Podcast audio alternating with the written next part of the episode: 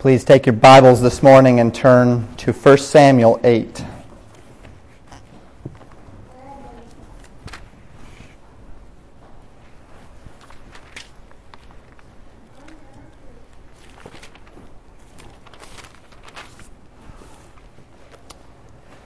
As I have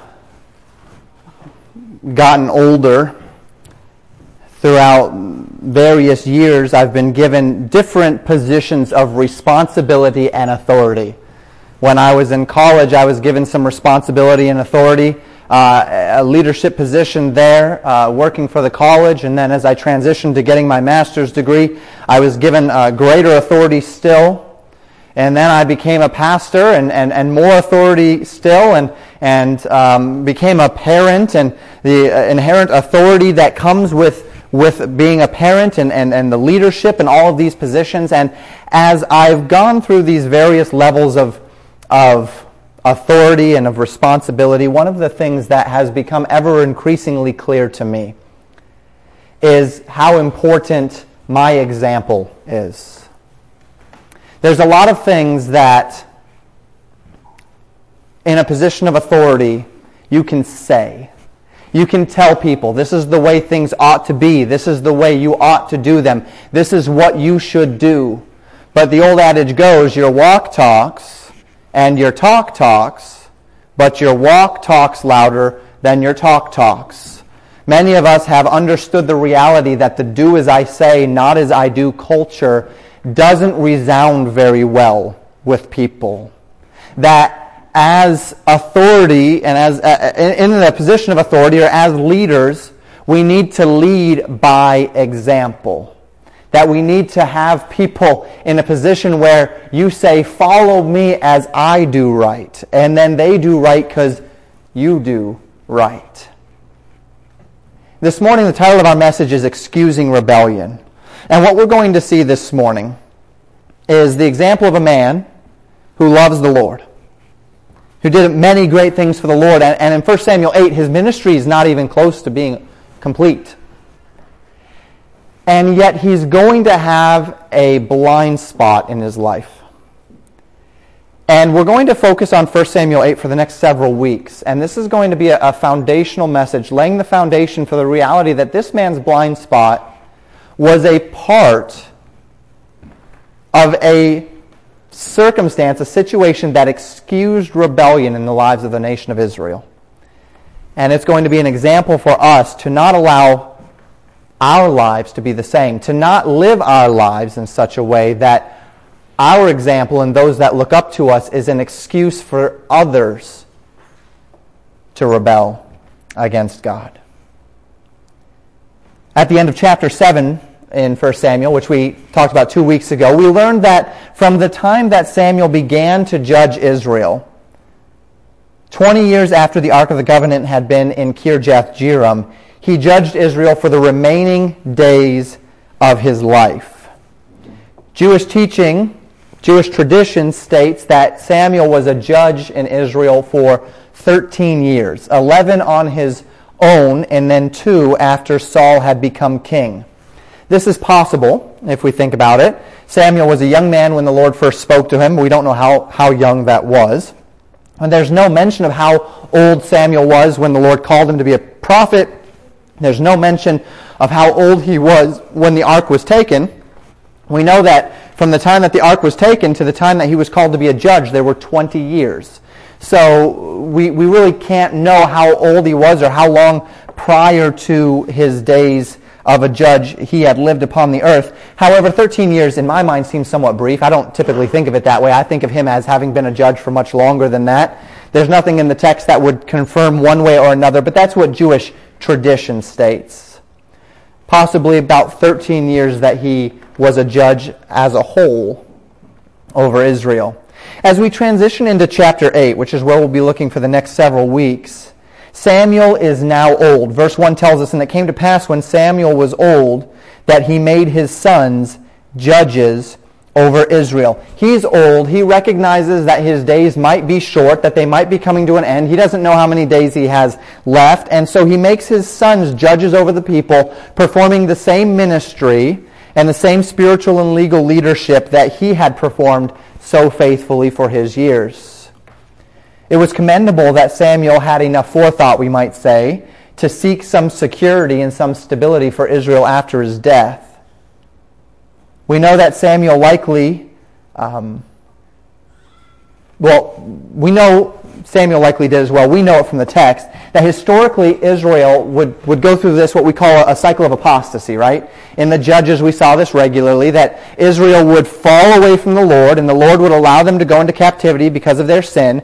And then when they called to the Lord for, for help and for for uh, deliverance, the Lord would raise up a judge who would call them unto repentance. And that judge would call them unto repentance. They would respond to that call. And then the judge would lead them physically out of captivity. And as long as the judge lived upon the earth, the people of Israel typically did all right. But the scriptures tell us that when these judges would die, quite regularly, there would be a, a, a falling away that the nation of Israel would go back, they would, they would not have leadership, and they would go back into their paganism, into their false teaching, into their false worship, that they would fall away from their walk with the Lord. And there were a couple of judges uh, in the history of the nation that sought to appoint their children as the next judge to try to uh, alleviate this transition and throughout the scriptures, we see that none of them were successful in continuing the judgeship. For the judgeship was not meant to be a permanent office, it was meant to be temporary for the sake of bringing Israel back to them. Now, Samuel had two sons. We see in verse 2 that his sons' names were Joel and Abiah. And Samuel made them judges in Beersheba and the scriptures tell us in verse 3 his sons walked not in his ways, but turned aside after lucre, that would be money, and took bribes and perverted judgment. So uh, these, these guys turned from judges to politicians, right? They, they, they turned into a, a, group of people that went for the money and went for the bribes and, and perverted judgment in order to, to, to get what was best for them. These men became corrupt. And like Eli's sons, Hophni and Phinehas, Samuel had failed to do with his sons what he had tried so deeply to do with the people, which was to lead them into obedience. And this is not uncommon for ministers. Even today, that in a minister's attempts to lead his church, to lead his ministry into godliness, he fails to give attention to the children that he's raising and to, to lead them into godliness. This, coupled with the inherent pressure upon the children of ministers to act, to perform for the church, to act perfect, and sometimes even the expectation among the ministry that the pastor's kids would somehow be perfect. These kids often find a way to look godly, to play a part without ever actually having to have any love for God. And often they even grow up resenting church, resenting God's word because of the compulsion that was placed upon them to play a part, to live something that was not them. They become seasoned hypocrites. They put on the pastor's kid facade when they need to. They look the part of the godly child, but inside they're a total wreck. And the Bible teaches us that inevitably, in some way, shape, or form, what's on the inside always comes to the outside, and eventually it is exposed. Eli had this problem with Hophni and Phinehas. Uh, he was a, a, a leader, a, a, priest, a man of God, and yet his children, for some reason, uh, were lost. And now we see Samuel in the same boat. He's a leader, a man of God, and yet his children have turned aside from the truth. They have taken this position of the judge, but they are perverting judgment for money. They are perverting judgment for bribes. As a personal aside, let me just state that as a minister, this is one of those things that, um, when the Lord called me to ministry, was very concerning to me. And the reason why it's so concerning is because we see a trend, we see this trend in Scripture. If you look at Eli, if you look at Samuel, if you look at David, you see many men who love the Lord, but their children didn't turn out so well. Men who, in their zeal for doing the work of the Lord, lost their children. The possibility of my losing my children because of my devotion to the ministry was so sickening, it almost kept me out of the ministry, in fact. But, and just as an, as an aside, knowing that this threat is very real, that one day every minister must contend with this balance between ministry and family, uh, you as a church can help by praying for me, and certainly as well um, by not expecting your pastor and his children to be perfect. Uh, by pointing out spiritual red flags that you see in the pastor's kids, just like you would for any other children. And this is very important because the idea that a minister would yield the responsibility of ruling his household well in order to focus upon the ministry is not pleasing to the Lord. In fact, in 1 Timothy chapter 3 verses 4 and 5, the qualifications for a minister, we see the scriptures tell us this, that the minister is one that ruleth well his own house, having his children in subjection with all gravity. For if a man know not how to rule his own house, how shall he take care of the church of God? Now, this passage does not inherently mean that if a pastor's children don't grow up to be faithful servants of the Lord, he is disqualified, because this is speaking of as they are in subjection in his household. But it does expect that a father have his house in order with children who are subject unto him, having children um, that are, are in his control Children that are out of control, children that are walking in rebellion while under the direct authority of their parents, places a man outside of the biblical qualifications for ministry. And so this is a very important thing. As we look at the trend, we see it in Eli, we see it in Samuel, know that the trend is, is, is a reality. Pray for your pastor as he seeks to lead his children into godliness as well and seeks to balance ministry with family.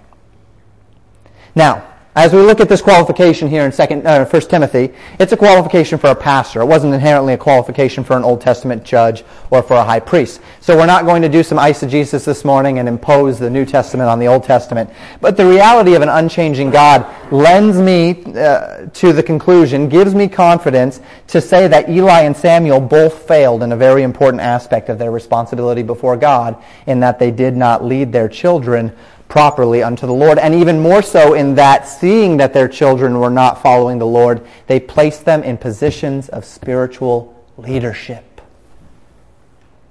We talked about this already with Eli. They honored, he honored his children above honoring God. And what we see further as we return back to the text in 1 Samuel 8 is that these men did not just fail, as we said, to teach their children. We see that they put them in positions of spiritual influence. The sad irony of this situation, perhaps you've caught it already, as we consider this deeper, is when we consider the method that God used to tell Eli of his judgment. Remember that in 1 Samuel chapter 2, God came to Eli through a man of God, and the man of God said, You have sinned before God because you've allowed your children to be in the priesthood. You have honored your children above me. I will cast you out of the priesthood. But then remember in 1 Samuel 3 when God is calling Samuel to become a prophet of God. The first message that God called Samuel to proclaim was a message to Eli, and the message was found, is found in 1 Samuel 3, 13 and 14, and it says this, For I have told him that I will judge his house forever for the iniquity which he knoweth, because his sons made themselves vile, and he restrained them not. Therefore have I sworn unto the house of Eli that the iniquity of Eli's house shall not be purged with sacrifice nor offering forever. Samuel hears directly from the voice of God that the judgment of God upon Eli's lineage would be a direct result of his refusal to restrain his children, his refusal to cast his children out of the priesthood for their wickedness, his honoring his children above God. And here we have Samuel a generation removed from Eli's failure with Hophni and Phinehas, a failure whereby he became the mouthpiece of God in judgment against Eli. And now Samuel's children are taking bribes and perverting judgment for filthy lucre. And that's not even the worst of it. The worst of it is that in the midst of their perversion, Samuel is still allowing them to be judges in Israel. In a similar way that Eli's sons had perverted the priesthood, wearying the people, making them hate the law of God, Samuel's sons were perverting justice, wearying the people, making them hate the office of the judge and of justice, an office which God created with the purpose of delivering God's people from their enemies and calling them unto repentance and unto obedience unto God. And just one more thing about this before we move on. We'll see in just a moment. Remember, Samuel is a man that loves God. Samuel is a man that is indeed still being used of God. We're not saying here that Samuel was a bad man. Eli was a man who loved God. Pastors who fail to rule their households aren't necessarily bad men or men that don't love God or men that don't love God's word. They are imperfect men. And just because they failed as a father doesn't mean that they are bad men. Just because they didn't do what was best, Samuel and Eli didn't do what was best for the nation, doesn't mean that they could not be used of God, or that they weren't followers of God, or they did not love God. But what it does mean is that they had a real problem in their relationship with God. No minister is sinless, and no minister can do everything perfect. We should not look at Samuel with a judgmental eye or compare ourselves to him to make ourselves feel superior. Eli's failures, Samuel's failures can be our lesson. They help us avoid the pitfalls that they fell into. It doesn't make us better or worse than them, and it is foolish for us to spend our time comparing ourselves against ourselves. We're all sinners. Whether we speak of Samuel or Eli in the Old Testament or some minister in the New Testament, the only standing any man has ever had before God is the standing that he has received by grace through faith in the finished work of Christ. So, we're not here to uh, cast stones at Samuel or cast stones at Eli, but by that same token, of course, we do recognize that Eli, his sins had dire consequences upon his family and his nation. Samuel's sin will have consequences upon the nation. And in a similar way, when a pastor fails to do what the Lord has called him to do, it should not be a surprise to us, nor um, should it be a problem for us to believe that he has thus disqualified himself from ministry. He simply has failed to meet the divine qualification of a certain position, and he needs to set that position aside so that he can focus on the things that the Lord would have him to focus on. So as we continue in 1 Samuel 8, the drama continues in verses 4 and 5. The scriptures tell us, Then all the elders of Israel gathered themselves together and came unto Samuel unto Ramah and said unto him, Behold, thou art old, and thy sons not walk in thy, uh, thy sons walk not in thy ways. Now make us a king to judge us like all the nations. The elders of Israel, the leaders, the representatives of the will of the people come together and they come unto Samuel and they state really the obvious. Samuel, you're an old guy now. You're getting old. They're not trying to be rude, they're just stating the obvious. You're getting old. Your ministry will soon be over. You will die at some point in the future. And your children are not a good replacement for you. They are perverting justice. They are not doing what they ought to do. We're not pleased with them as judges as we were pleased with you and so they took it upon themselves to demand another solution to the problem of leadership in Israel. But as much as they attempted to shroud their request, to make it look simply like a solution to leadership in Israel, as much as their request might even sound logical, you might say virtuous, their true intention was quite obvious, and Samuel saw through their intention very quickly. They say at the end of verse 5, Now make us a king to judge us like all the nations. Samuel, let us be like the other nations. Samuel, give us a king. Their request was anything but harmless. Their request was anything but virtuous. We'll talk about that more in a moment. Let's continue in the text. Verse 6, they say, uh, it says, But the thing displeased Samuel when they said, Give us a king to judge us. And Samuel prayed unto the Lord. Verse 6 tells us that the request was greatly displeasing to Samuel. He saw in it a problem, and the problem that he saw was a rebellion problem. And he prayed to the Lord for wisdom. God, how should I handle this problem? Now, from a purely human perspective, God's answer that we're going to see in just a moment uh, is going to confuse us a little bit. But we'll look even more next week about why God did this and, and, and the character trait of God that's going to be exhibited, what we call the permissive will of God. And as we consider these things, it'll be sufficient for us this week to remind ourselves that God is not a man. God became a man. He took on flesh, but he doesn't think like a man. He doesn't act like a man. We can't take the way a human would think, impose it upon God, and base our expectations for how God should act upon how a human might act. In fact, we, we cite it all the time, but let's just formalize it this morning. Isaiah 55 verses 8 and 9 tells us this. God speaking through Isaiah, he says, For my thoughts are not your thoughts, neither are your ways my ways, saith the Lord. For as the heavens are higher than the earth, so are my ways higher than your ways, and my thoughts than your thoughts. We know that God is a sovereign God. We know that He holds the times and the seasons in His hand. We know that He is ultimately in control. We do not debate these things, but the thing that is a struggle for us as believers sometimes is to remind ourselves that with God being in control, He might do things in a way that we don't expect. That He might bring about the, the end that we're praying for and hoping for in a way that we weren't quite expecting it to come about. We have in, we always have in our minds, right? Scenarios.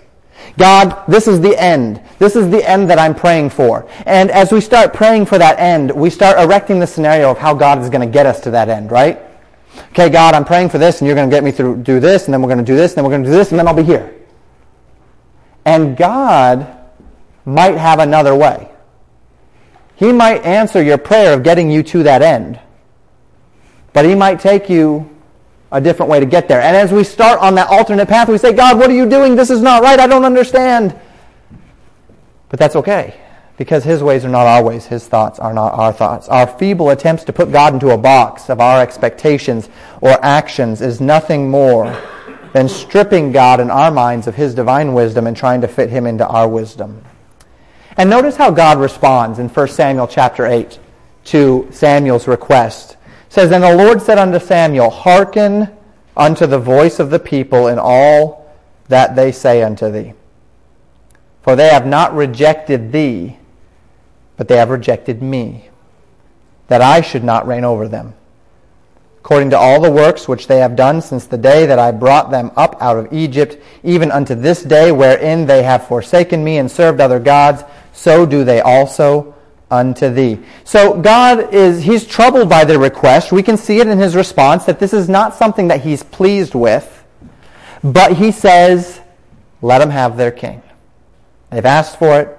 Let them have their king. Now, in my mind, I'd say, well, wait a minute. If these were my people, and I already gave them uh, five books of the Bible telling them how they were to react and act toward me, telling them that I was going to rule over them, telling them that I would be in charge, and they come up to one of my servants and say, let us have a king. You know what I'd do? I'd probably just rain fire down from heaven. But God says, no, no, no. Let them have their king. Let them have their king. See, because they have a free will. I'm not going to compel them they want their king, they can have their king. And this is what we call the permissive will of God. It will be the topic of our sermon next week. He tells Samuel, Don't be concerned. They didn't really reject you, Samuel. And they're saying that they're rejecting your sons, and for, for good reason. But, um, but they're using that as an excuse, Samuel. Your sons have become an excuse for them to rebel against me. Your sons have become the scapegoat that has been lifted up for them to say, see, your sons aren't walking in the Lord. We want a leader. Give us a king. They'll finally get what they want, which is to reject God, and they'll use Samuel's sons as the excuse to do it. This didn't surprise God. In fact, God says that this is exactly what the nation has been doing since the very day that he brought them out of Egypt. From the day that their redemption had begun, the nation had never fully yielded themselves unto God to be their king. The people were, above all things, defined by near constant rebellion. So God says, listen to them, give them what they want. If they want to reject me and have a king over them, let them have their king. So, how is it then, we ask? How is it that asking for a king is synonymous here with rejecting God's rule over them. How is desiring a consistent human authority over this nation of Israel a rejection of God's authority? And we think about this, and it really doesn't parallel to us, right? I mean, we have a president in the minds of a properly adjusted Christian, the president, his office, and the authority of government over us in no way contradicts with our loyalty and love to God. We can have a president. We can uh, follow a country's rule. We can follow the authorities over us and, and still not lose our uh, um, loyalty to our service to God. So there's not necessarily an inherent contradiction, right, between human authority and divine authority. So why in the case of Israel is this a problem? Why is them asking for a, a, a, line of kings, a king that would have succession from father to son, a family of rulers? Why is this such a problem? Well, since the days of the Exodus, Israel had been set up for what we call a theocracy. A theocracy is a form of government where the people are directly ruled by God. Some people would charge that Christians today are trying to make the United States a theocracy. Nothing, you know, n- n- but, but, but there, there's nothing like a theocracy that we've ever seen similar to what Israel had. We've seen other countries, other nations in history where they were ruled by their priests more than they were ruled by um, other leaders. We see the time of the Dark Ages where the Catholic Church had so much sway uh, where the Pope had almost as much power or more power sometimes than kings and of governments. And what the Catholic Church was attempting to do there was erect a theocracy uh, where they said that God was ruling. The problem with all of these different times in history is that there was no God behind them. It was just a man at the top calling himself a representative of God who wasn't a representative of God, who was manipulating the people by saying God was behind it. But Israel was intended to be a true theocracy. It was intended to be a form of government where Jehovah God was literally the one who ruled, where they would literally go to God with their questions and God would rule on their behalf, where they would literally trust their well-being and everything that they had to God and God would provide. They wouldn't go to a man to ask for provision. They would go to God to ask for provision, for, for safety from their enemies, for, for uh, victory in the day of battle. And God would provide it because he was their king. The law was to be the definitive rule by which Israel lived their lives. The priests were to be the mediator between God and his people, teaching the people God's expectations and atoning for the sins of the people against God through animal sacrifice. The prophets were meant to be the mouthpiece of God, declaring the word of the Lord, calling the people back to God when they wandered away from his rule. And all the way back to Exodus 19, following the people's completion of their deliverance from Egypt, the people set God up by a mutual covenant to be their direct ruler, their king, if you will. In Exodus 19:9, we see God call upon Moses to sanctify the people because he was going to speak to them directly. It says, And the Lord said unto Moses, Lo, I come unto thee in a thick cloud, that the people may hear when I speak with thee, and believe thee forever. And Moses told the words of the people unto the Lord. And then we skip ahead to Exodus chapter 20, and God is physically speaking in a cloud and in a fire and through an earthquake to the people. And the scriptures tell us God spake all these words, saying, I am the Lord thy God, which have brought thee out of the land of Egypt, out of the house of bondage. And he continues to give them the Ten Commandments, the divine law by which they were to live their lives. It was this law by which God governed his people. He was calling them to place themselves under the law, and by placing himself, themselves under his law, they were placing themselves under his government. He would be their king, they would be his people. And take note, God did not demand this covenant. God asked them to enter into the covenant on the basis of his goodness in redeeming them from Egypt. Because I purchased you from Egypt, God says, I'm asking you to make me your king. And then he gave them the conditions of his rule, the blessings and the cursings by which he would rule. And the scriptures tell us in Exodus chapter 24, verses 7 and 8, and he took the book of the covenant, that's Moses, and read it in the audience of the people. And they said, All that the Lord hath said we will do, and be obedient. And Moses took the blood and sprinkled it on the people and said, Behold, the blood of the covenant which the Lord hath made with you concerning all these words. So God gave the conditions. He gave the Ten Commandments. He gave the blessings. He gave the cursings. And he said, these are the conditions of my rule. And Israel said, we accept the conditions of God's rule. We will enter into this covenant. And Moses said, okay. And then he took the blood of a, of a, of a lamb and he sprinkled it on the people, ratifying the covenant between God and Israel. And so they entered into this theocracy.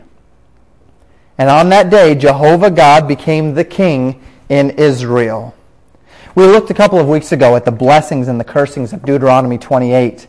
The blessing on a nation that obeyed the Lord. The cursings on the nation that disobeyed the Lord. And God promised that if they obeyed, He would fight their battles. He would provide for their needs. He would be a king to them in every respect. He would take care of everyone and everything they could possibly require to live a comfortable life. He was their king. Even in the times of the judges, these men who led Israel, these judges understood full well their limitations and the limitations of their authority. They were not to rule the people as an absolute monarch. They were to guide the people into God. They were to be, as you could say, the tip of the spear, not being Israel's wisdom, not being Israel's power or Israel's leadership, but rather leading Israel back to God's wisdom, God's power, God's authority, God's leadership. And if this whole setup sounds familiar, don't think you're crazy. The relationship between the nation of Israel and Jehovah God is very similar to the relationship that we have as individuals with Christ. It's not the same, but it's similar. Israel was to have no direct or overriding human authority because God was their authority. In much the same way that God has ordained no direct and overriding human authority over the believer, spiritually speaking, because the Word of God is our authority. The judges would be raised up to shepherd the people into God's authority. In much the same way, pastors are raised up to shepherd God's people into God's authority. Just as a pastor has no direct overriding or human authority over God's people, um, or the judge didn't, nor does a pastor have any authority, uh, direct authority over God's people. His authority is simply to lead them into Christ. Now, this didn't stop the people from trying to make judges their king in the past.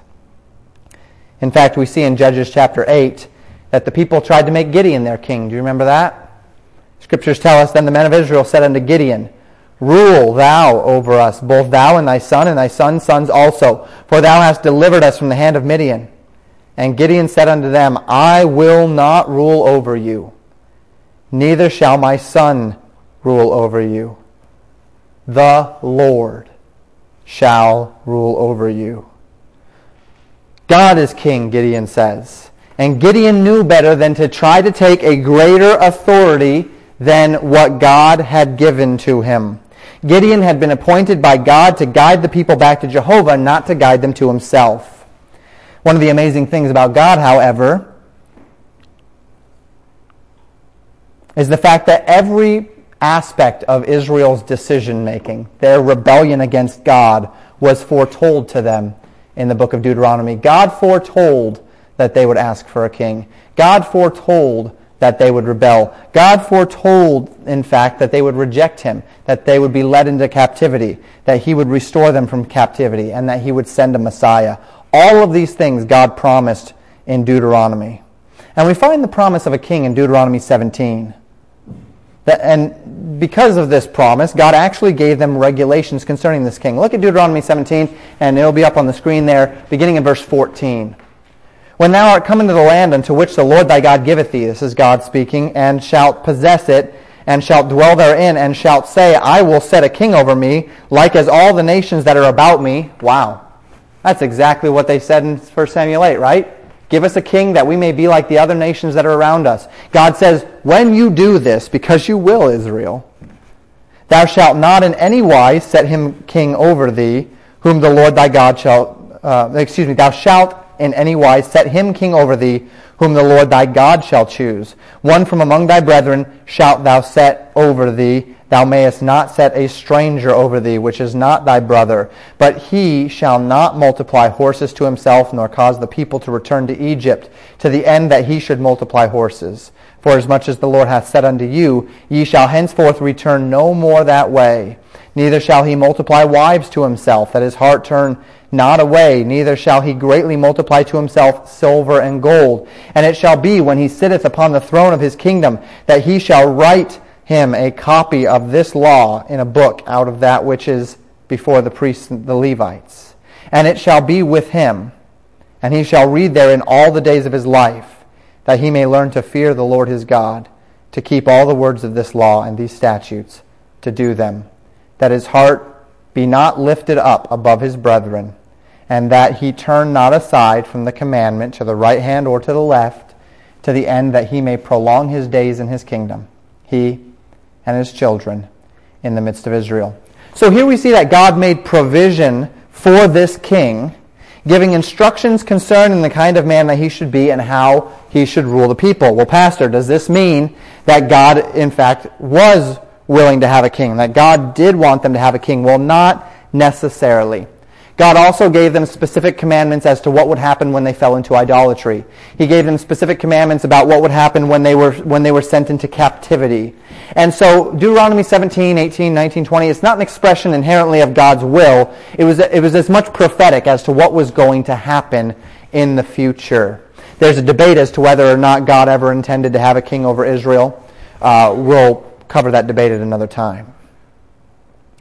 So here the nation finds itself, some 500 years after Israel had covenanted with God that he would rule over them. 450 years or so after God had told them that they would rebel against him, that they would take a king so that they could be like other nations around them. And here they are, fulfilling God's promise, fulfilling God's prophecy, asking for a king, rejecting God as their final authority over them, and desiring to be like the nations about them.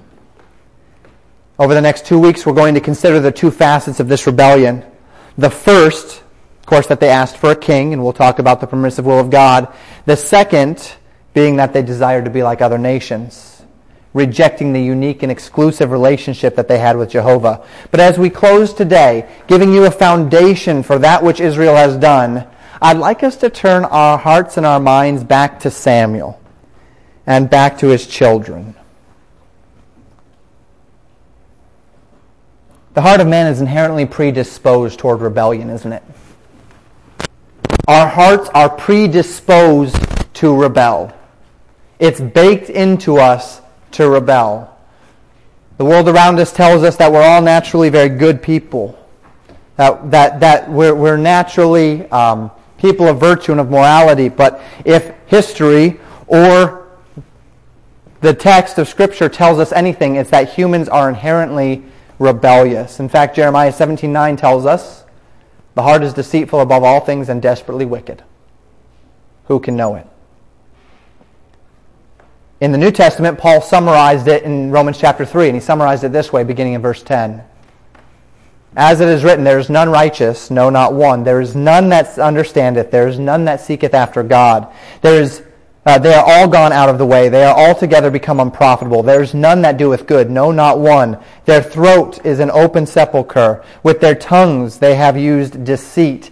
The poison of asps, that's a snake, is under their lips, whose mouth is full of cursing and bitterness. Their feet are swift to shed blood. Destruction and misery are in their ways, and the way of peace have they not known. There is no fear of God before their eyes. This is the natural condition of man. Parents, when you have a child who is born into your family, this is the natural condition of their heart. As you go out into your schools, into your workplaces, you go shopping and you interact with unbelievers, this is the natural condition of their heart. The natural disposition of mankind is toward abject rejection of God's authority and of God's word.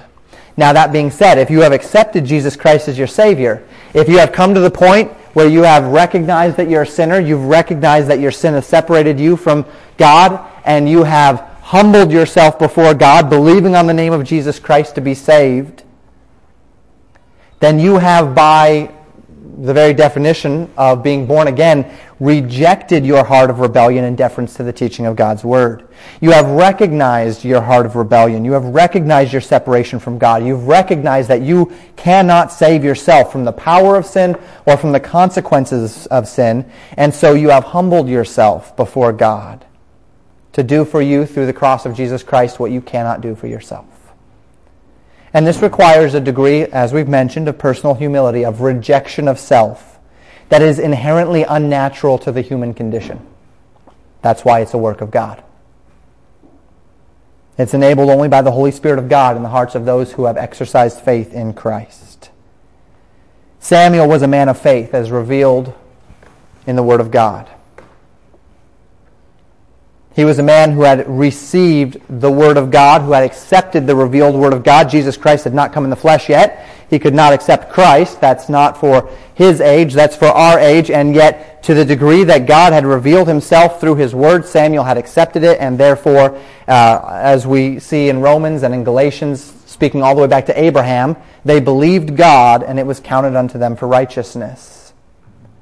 But by allowing his children to become unworthy judges, Samuel, maybe even unwittingly, gave the nation of Israel the exact excuse it needed to claim the king that they'd always desired.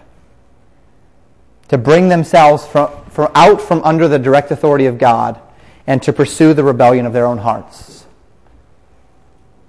They asked it in the day of Gideon. Gideon, you be a king over us. Gideon said, No way, the Lord rules over you. He saw it, he said, No. But in the days of Samuel, the people used his children as an excuse. And the application this morning as we close, there's one statement that I'd like us to take with us is this. Rebellion is easy enough. Don't ever provide an excuse for it. Rebellion is easy enough. Don't ever provide an excuse for it. I'm not saying Samuel was responsible for Israel's rebellion, for their desire for a king.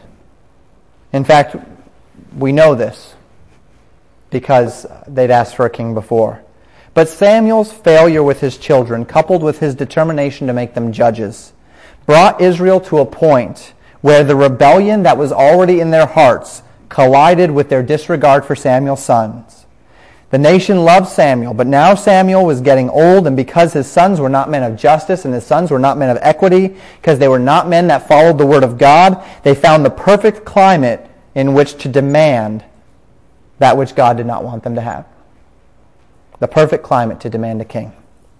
And as Christians, particularly any of you who stand in positions of authority or influence or respect, whether it's as a minister or as a parent or as a mentor or as a boss or simply a respected family member, you need to remember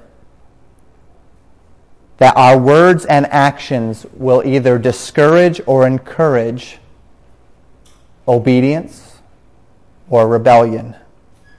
In Hebrews 10:24 the scriptures exhort us to provoke one another unto love and good works. That God expects us to be drawing love and good works out of people, out of one another by what we say and by how we live. In fact, this is one of the major reasons why the church comes together on any given Sunday. We do so to provoke one another unto love and good works. But if we can encourage one another to do right, naturally we must understand that we can also encourage people, either by word or by example, to do wrong as well.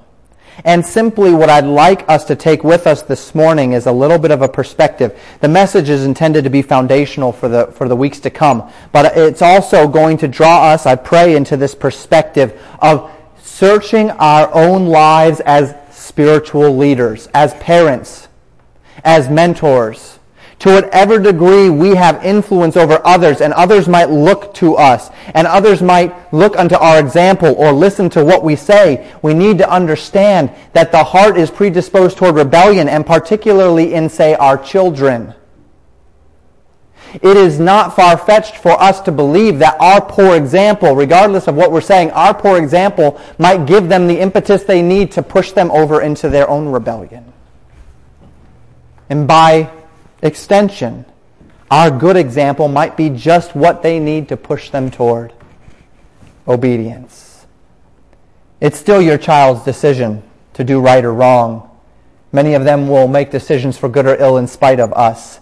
But if they see you explain away sin, if they see you ignore the teachings of Scripture, if they see certain areas where the Bible commands it, but you're just not willing to go there, they might just find in that example compulsion unto their own rebellion. As a pastor, this must always be before my eyes. Each of you is responsible for your own decisions, but as your pastor, a public act of rebellion against God on my part might just be the straw that breaks the back of someone in this room to justify their own rebellion. My public obedience might be just what someone in this room needs to choose to obey yourselves. Regardless of the position that you are in, the message is this. All around us are hearts predisposed toward rebellion. Rebellion is still in our hearts and in the heart of everyone. This rebellion is easy enough to justify as it is. As believers who know the Word of God and love the Word of God, my simple exhortation this morning is that each of us would not make this rebellion through our words or actions or even inactions easier than it already is to justify in the lives of those who we influence. Let us as God's people live above the carnal appetites of our flesh. Pursue the very best representation of obedience and submission to the Word of God. Let us live in such a way that even if our children or our neighbors or our family or our coworkers don't ask us what is right or what is wrong, our integrity and love for God is the natural testimony to encourage them unto the right. That as the unbelieving world looks at us, they would not look at us as a church and say, look what they do, I must be okay doing fill in the blank. That we would not encourage the predisposed rebellion in the hearts of those who see us. We don't control the actions of others, but we do control how we interact with others. And we all know that there's great power in testimony. So let's do everything in our power to lead others unto righteousness. Samuel, through his failure with his children, provided a foothold through which the nation demanded a king. God forbid that we should ever be a foothold to encourage someone else's rebellion. Let's pray together.